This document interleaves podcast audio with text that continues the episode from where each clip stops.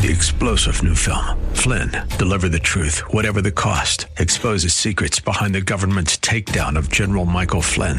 Flynn knew what the intel world had been up to. He ordered the first audit of the use of contractors. This set off alarm bells. He told the truth. He was the most dangerous person for Donald Trump to hire. They had to get rid of Flynn. Flynn, deliver the truth, whatever the cost. Available now. Watch it today. Go to salemnow.com. Salemnow.com. Welcome to this KGNW broadcast special, Heart of the City. Pastors, ministry leaders, and churches have received a call to serve their communities with the love and compassion of Christ. The call is from God's heart to the heart of the city. This is Heart of the City. I'm Chuck Olmstead, the Director of Local Ministry Development for 820 AM The Word. I want to welcome you and thank you for joining me today. I have a special guest. His name is Harry Johnson. He's from Kingdom Christian Center International Ministries, the senior pastor there. Harry, welcome to Heart of the City. Welcome. Thank you for having me. I always enjoy uh, hearing the stories of how people came to faith, especially pastors and ministry leaders. And, and I always reflect on the fact that. Um, that God is faithful. I, I hear these stories Amen. week after week and recognize the various seasons of life that people go through. And uh, even in our helpless estate, uh, God is faithful to draw us unto Himself. And so I'm excited to hear your story. You and I uh, don't know each other very well. We met just recently, and I had a chance to, to uh, talk, and I thought, you know what, I'd love to have you on Heart of the City. So are you? Uh, did you grow up around here? Are you from these parts? No, I'm from Detroit, Michigan. Ah, so away. Detroit Lions. Are you a Lions I- fan? I'm still a Lions and a Pistons fan. Oh. Also a Seahawks fan. Oh, well, there you go. Yeah. Well, Stafford, uh, I guess, is injured right now, but hopefully Yeah. they'll hopefully they'll do better here in the second part of the season. Yes. So Detroit. So uh, tell me about your life growing up in Detroit. Uh, grew up in the suburbs of Detroit, little city called Mount Clemens. Had a very good childhood. As I look back on it uh, today, I grew up a little confused uh, spiritually, as we grew up across the street from a Baptist church. But yet, my mother, who is Japanese, is, is was a Buddhist, and so I grew up with kind of conflicting uh, uh, religious upbringing. That was very interesting to me. So your your so was your uh, journey or your walk? Uh, did you go to church then? Did you go to the Baptist church, yeah, or did you go to temple, or what, what I, did you I went do? to church, and then I would come home and see my mom uh, kneeling before her temple with her incense and, and, and doing her chanting. So, yeah, it was kind of an interesting upbringing. Yeah. So, um, so you heard the gospel at the Baptist church, but then you would see a different uh, religious experience at home. So, how did you how did you uh, walk through that in your in your young young days? Well, my uncle was a very devout uh, Christian man. He would come over with his Bible and ask uh, the children to read it to him, and everyone would run away. And then I'd be left there alone as the best reader in the house and just started reading for him. And so I realized, looking back, that that planted the seed of the word in my heart, and I began to enjoy reading the gospel, literally reading it to my uncle every time he came over.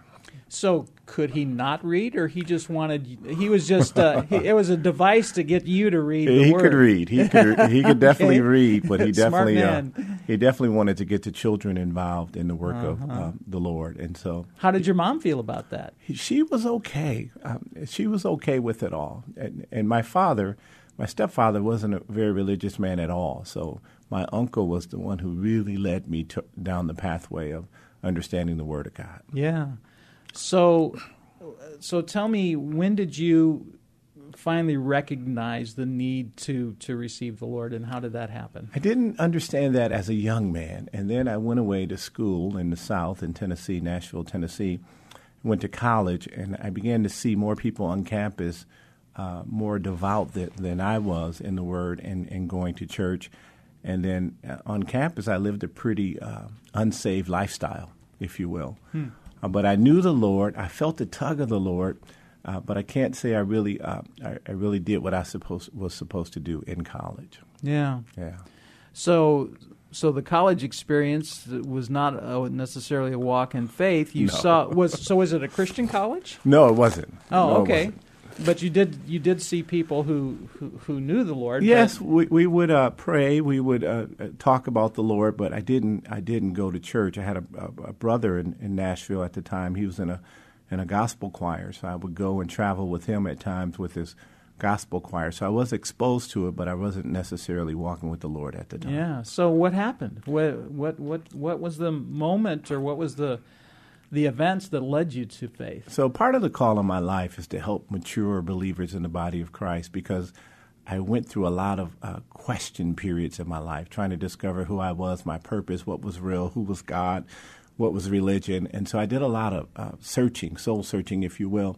I got out of college, got a job with General Motors, started uh, being an engineer and so forth, and I started my professional career. And still, yet, I didn't answer the call of my life. I began to go to church somewhat after that, but I had one foot in the world, one foot in the church, and kind of uh, living that lifestyle for a long time. And at one point, I finally realized as I was getting older that, that the things in the world didn't appeal to me as much as they used to. And so I, I began to ask God, what's my purpose? What am I going to do with my life? I felt unfulfilled. I had a big hole in my heart, and I think that started the journey of me walking and, and answering the call of my life. Yeah. So, your mom at that time, did she see, or were you living not living at home then? So she didn't really see that that questioning, or what was going on with her? I had my own place. She did her thing. We, uh, of course, I loved her. We saw each other uh, all the time, but uh, I, I had my own walk, if you will, and I began to uh, go to a church in uh, Michigan, in Southfield, Michigan, and uh, it was really dedicated to the pastor. I enjoyed his teaching style. But then some Saturday nights I would go out and hang out and stay out too late and, and not make it to church. So still, I had one foot in the world and one foot in the church. Yeah, yeah. Well, that can last for a while, but typically there's a crisis moment of some something that happens Yes. that where you recognize I can't do that anymore. Yeah. I can't live with myself. Yeah, I was uh, I was quote unquote successful. I was an engineer for General Motors. I was driving a company Corvette down the freeway uh, one morning, and I had a love hate relationship with my uh, snooze button. And I realized I didn't like getting up. I didn't like going to work. I wasn't happy. I wasn't fulfilled. And I just began to cry out literally to God, you know, where are you? Who are you? And what am I supposed to do with my life? Hmm. And that's when that's when God begins to really speak. Yes. Yeah, he began to deal with me in a number of different avenues. Uh, I broke off some uh, unhealthy relationships. I decided to uh, consecrate myself, give myself to the Lord, began to st- study the Word of God, began to go more regularly to church. And then I, I met a young lady in Seattle, uh, and she was uh, very devout in her walk with Christ. And I knew at that point, if I was going to try to court her, maybe I better clean up my lifestyle a little bit more. And that's literally how it happened. And and my and, and thank God I, I married this woman. But the Lord brought us together in His infinite wisdom, a few thousand miles apart, giving me enough time to strengthen my walk with the Lord and literally uh, present myself as worthy to her. And that's how how we kind of came together from Seattle to Detroit over In- time. Interesting. Well, you know, the Lord uses many different things, doesn't He? Yes, He sometimes does. it's the love of a woman, sometimes it's a crisis moment. Uh, whatever it takes, the Lord still knows how to draw us to Himself. Yes, yes, He does. So, what year uh, did you marry your bride? So I met her in 1996. We courted long distance for a while. I, we decided to get married, um, and then I was living in Detroit and she was in Seattle. I figured if we're going to get married and we're going to be successful, that I should move to Seattle to go to the backside of the mountain to this rainy, dreary place and, and, and leave everything that I know and come out here, uh, literally to a land of prosperity and to uh, start my life and my walk uh, and my call to Christ. Yeah. Well, by that time, Detroit uh, had gone through significant uh, turmoil, hadn't it? I mean, as far as the economy, as far as the industry, as far as Yeah, the automotive industry ran into a lot of financial difficulties. Um, the, the the area uh, was depressed. It wasn't very prosperous. Uh, and then uh, I, I was making a transition in my career after 13 years as an engineer. I wanted to move into the financial realm because I was studying a lot of the Bible and what it meant to be prosperous. And I realized I didn't know a lot about money, stewardship, or what to do financially. And it started me on a, another quest to change my career after 13 years and become a financial advisor, which coincided with me getting married and moving out to Seattle. Oh, interesting. So that all kind of developed at the uh, all the same. So, and you're currently doing that, right? Yes, you're, I am. You're a financial advisor and you're a pastor. Talk to me about that. What is that? What is that like to be in in our vernacular? We call it a bivocational pastor. Yeah. So how does that work? So, being a bivocational pastor is difficult because you're pulled in a lot of different directions. I have about 200 clients, and of course, they require and have need of me. I pastor a small church. I, I'm married. I have three small children. So, life can be pretty busy. Uh, you have to learn how to compartmentalize, to plan your hours, your time, to make sure you put God first, and to make sure you're meeting the priorities that are important to you in your life. Yeah. So. And how do you do that? a lot of prayer. Uh, really, a lot of prayer, a lot of help. My, I have a fantastic wife, beautiful uh, children, um, and and I love what I do. I have a passion for what I do. I, am called to teach biblical financial principles in the kingdom of God. It's my passion. It's what I desire to do. So everything in my life lines up with that uh, call, if you will. I do the same thing in ministry. I teach. I mature. I train. I, I, do the same thing at work. I counsel, I teach, I train. A lot of what I do in the financial planning industry, believe it or not, is marriage counseling. Tell me about that. Because no two people come to the table with the same thoughts as it, um, uh, you know, as it relates to money. And so I find myself mediating quite a bit or counseling quite a bit, trying to bring bring uh, two uh, individuals into agreement in the realm of finances. And I think whether they know it or not. I'm always praying, I'm always ministering to them. I've had a lot of come to Jesus moments, a lot of tears in my meeting, but I find great fulfillment in counseling, helping, and serving people. Well, we're speaking with Harry Johnson. He's the pastor of Kingdom Christian Center International Ministries, and you're listening to Heart of the City. Well, Harry, money really does reflect our values, doesn't it? It does. And that's where the conflicts come because it really, how we how we work with money and finances and our possessions really reveals the heart. Yes. And so when you're working in uh, in a marriage situation, you're right. A lot of times there's two different priorities, two two different value systems that. Uh, the, you know, you may think that the symptoms might be financial problems, but the reality is it's it's different values. Yeah, I totally agree. And it's a process that two people have to commit to, just as in a covenant of marriage. You have to agree to become one or to set things up in a mutually satisfying way that meets the needs of both people and allows you to achieve the goals that you commonly agree upon. And that process is not always easy. You know, I've, I meet a lot of couples who do different things in their finances, and my goal literally is to bring them into agreement.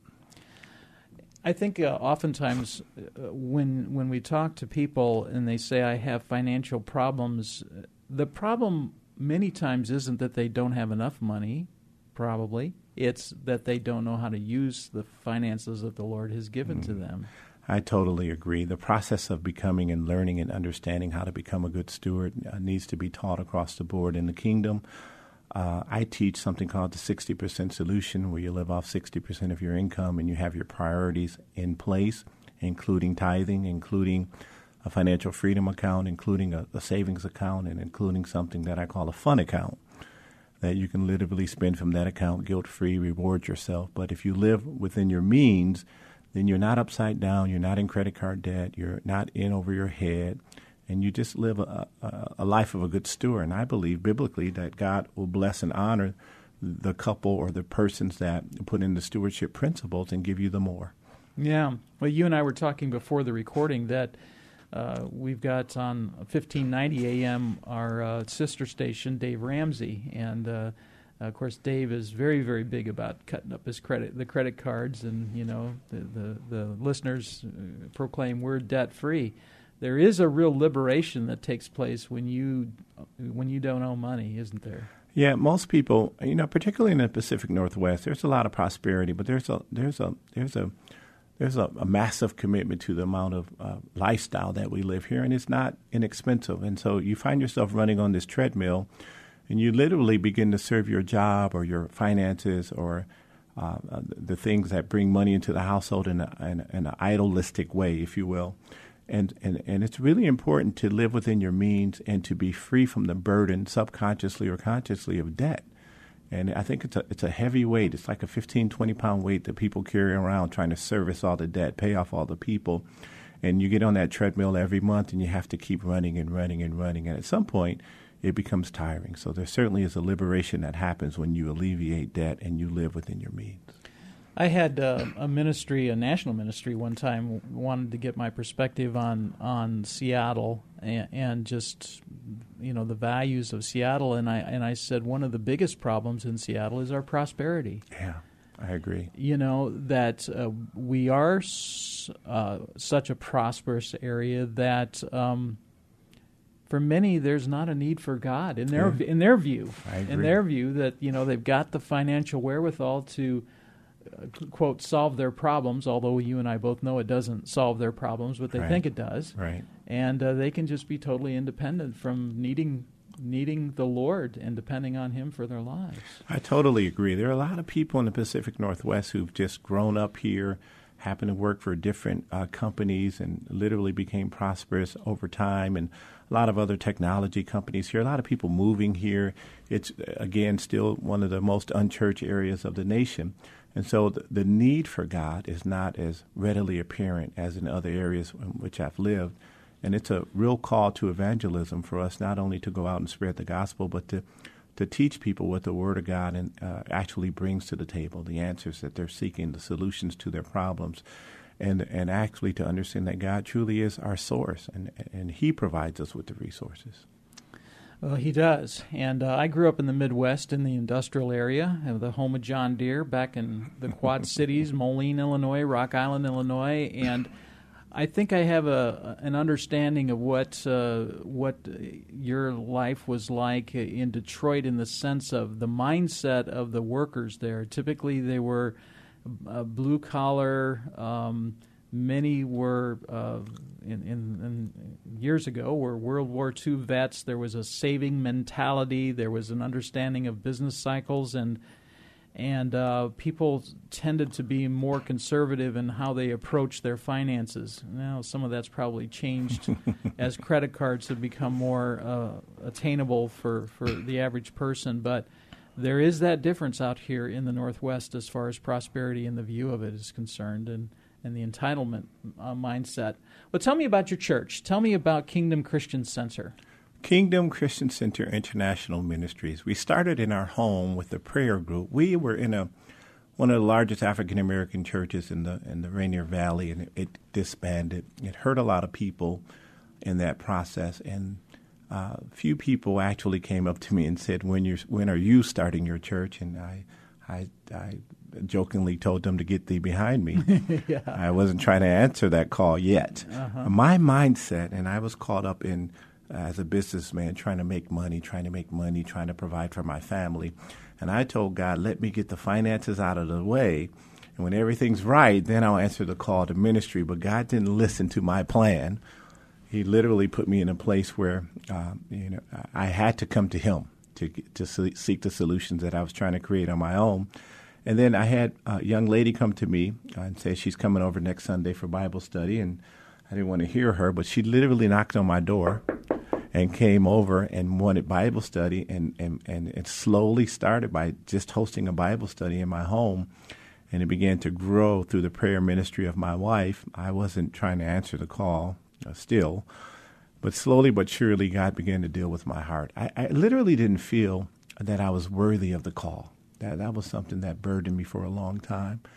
And I, I wonder how God could use me to help others. Even though I had a heart to counsel, a, help, a heart to to preach, to teach, to help, uh, the the role of being a pastor was very intimidating to me. Hmm. hmm. Well, the reality is none of us are worthy for that call, you Amen. know, and uh, because it really is all about Him, but yet He chooses to use uh, fallible people to deliver His message. Amen.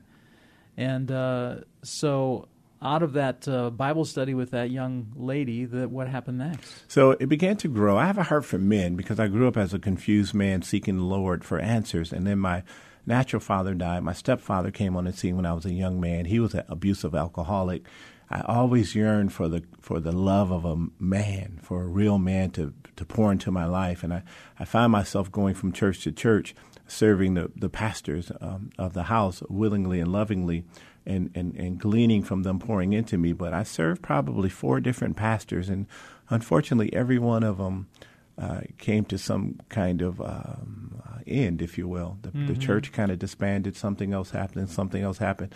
So my wife was very concerned about my own emotional stability. Are you okay? Because it seems like everybody, uh, every church that we plan in and try to serve, something negative has happened. And I literally went to God saying, God, I'm looking for the father figure that I never had. I'm looking for the mentoring that I desire. And the Lord revealed to me that the father you seek is in me.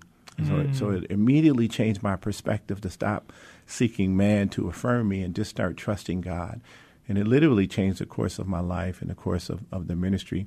But it also birthed a, a natural uh, uh, affinity, if you will, for, for men. I have a heart for men, to teach men, to help men, to train men. To, we, we oftentimes aren't uh, growing up with understanding how to be a man according to the Bible. And I want to work with young men and even older men whom I find are just young boys who have grown into men and, and they need help. And so I love – pastoring, teaching, and ministering to men. And so we have a small church.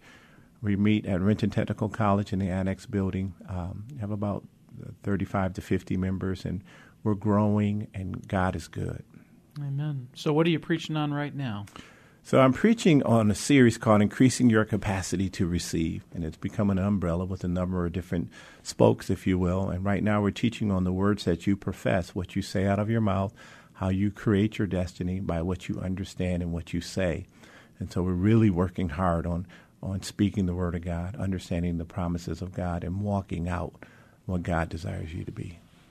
You know, I'm thinking about your uncle, you know, and he he was able to plant that seed into your heart those many years ago, and out of that has come uh, the fruit of righteousness and, and of serving Him and that really is the word implanted, isn't it? that that we learn as we have the word in our heart that it does not come back void. It, it does bring fruit. It Amen. does bring. Uh, you know, I, I think of the scripture that says, "Great peace of they which love Thy law, and nothing shall offend them."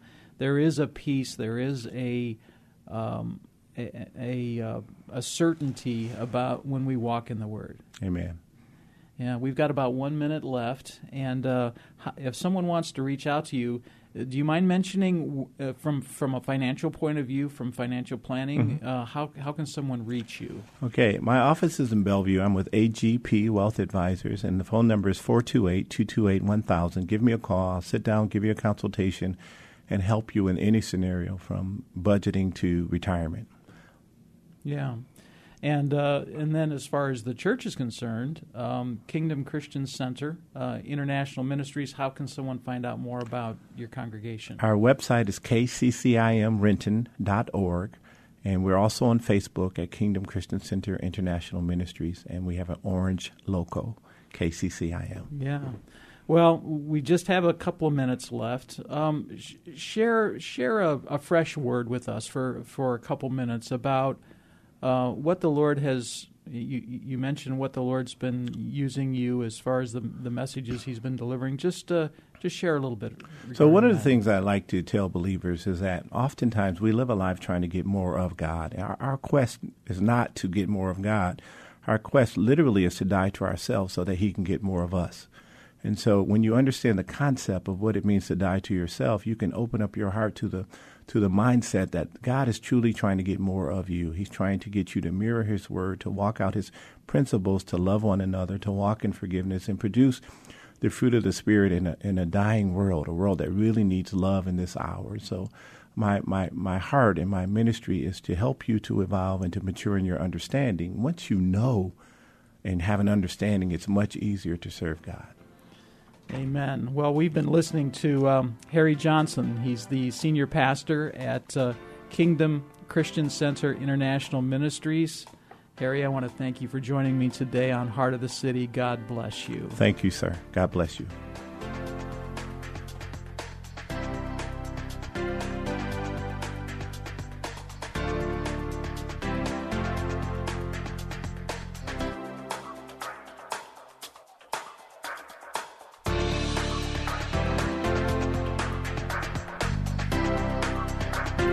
You've been listening to this KGNW special, Heart of the City.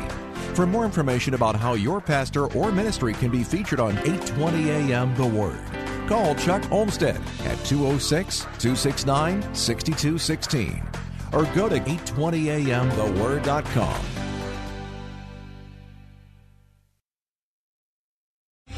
Three star general Michael J. Flynn, head of the Pentagon Intelligence Agency, knew all the government's dirty secrets. He was one of the most respected generals in the military. Flynn knew what the intel world had been up to. He understood its funding. He ordered the first audit of the use of contractors. This set off alarm bells. The explosive new documentary, Flynn, Deliver the Truth, Whatever the Cost, uncovers the facts behind this scandal. Flynn told the truth. He was the most dangerous person for Donald Trump to hire. I find out the worst enemy that I'm going to face in my life is right here in America. They took my assessment and they wanted me to change it. And I was like, I'm not changing it. They had to get rid of Flynn. With in depth interviews, archival footage, and never before seen personal records of the man behind the headlines. I just felt like I was drowning. Flynn, deliver the truth, whatever the cost. Available now. Watch it today. Go to salemnow.com. Salemnow.com.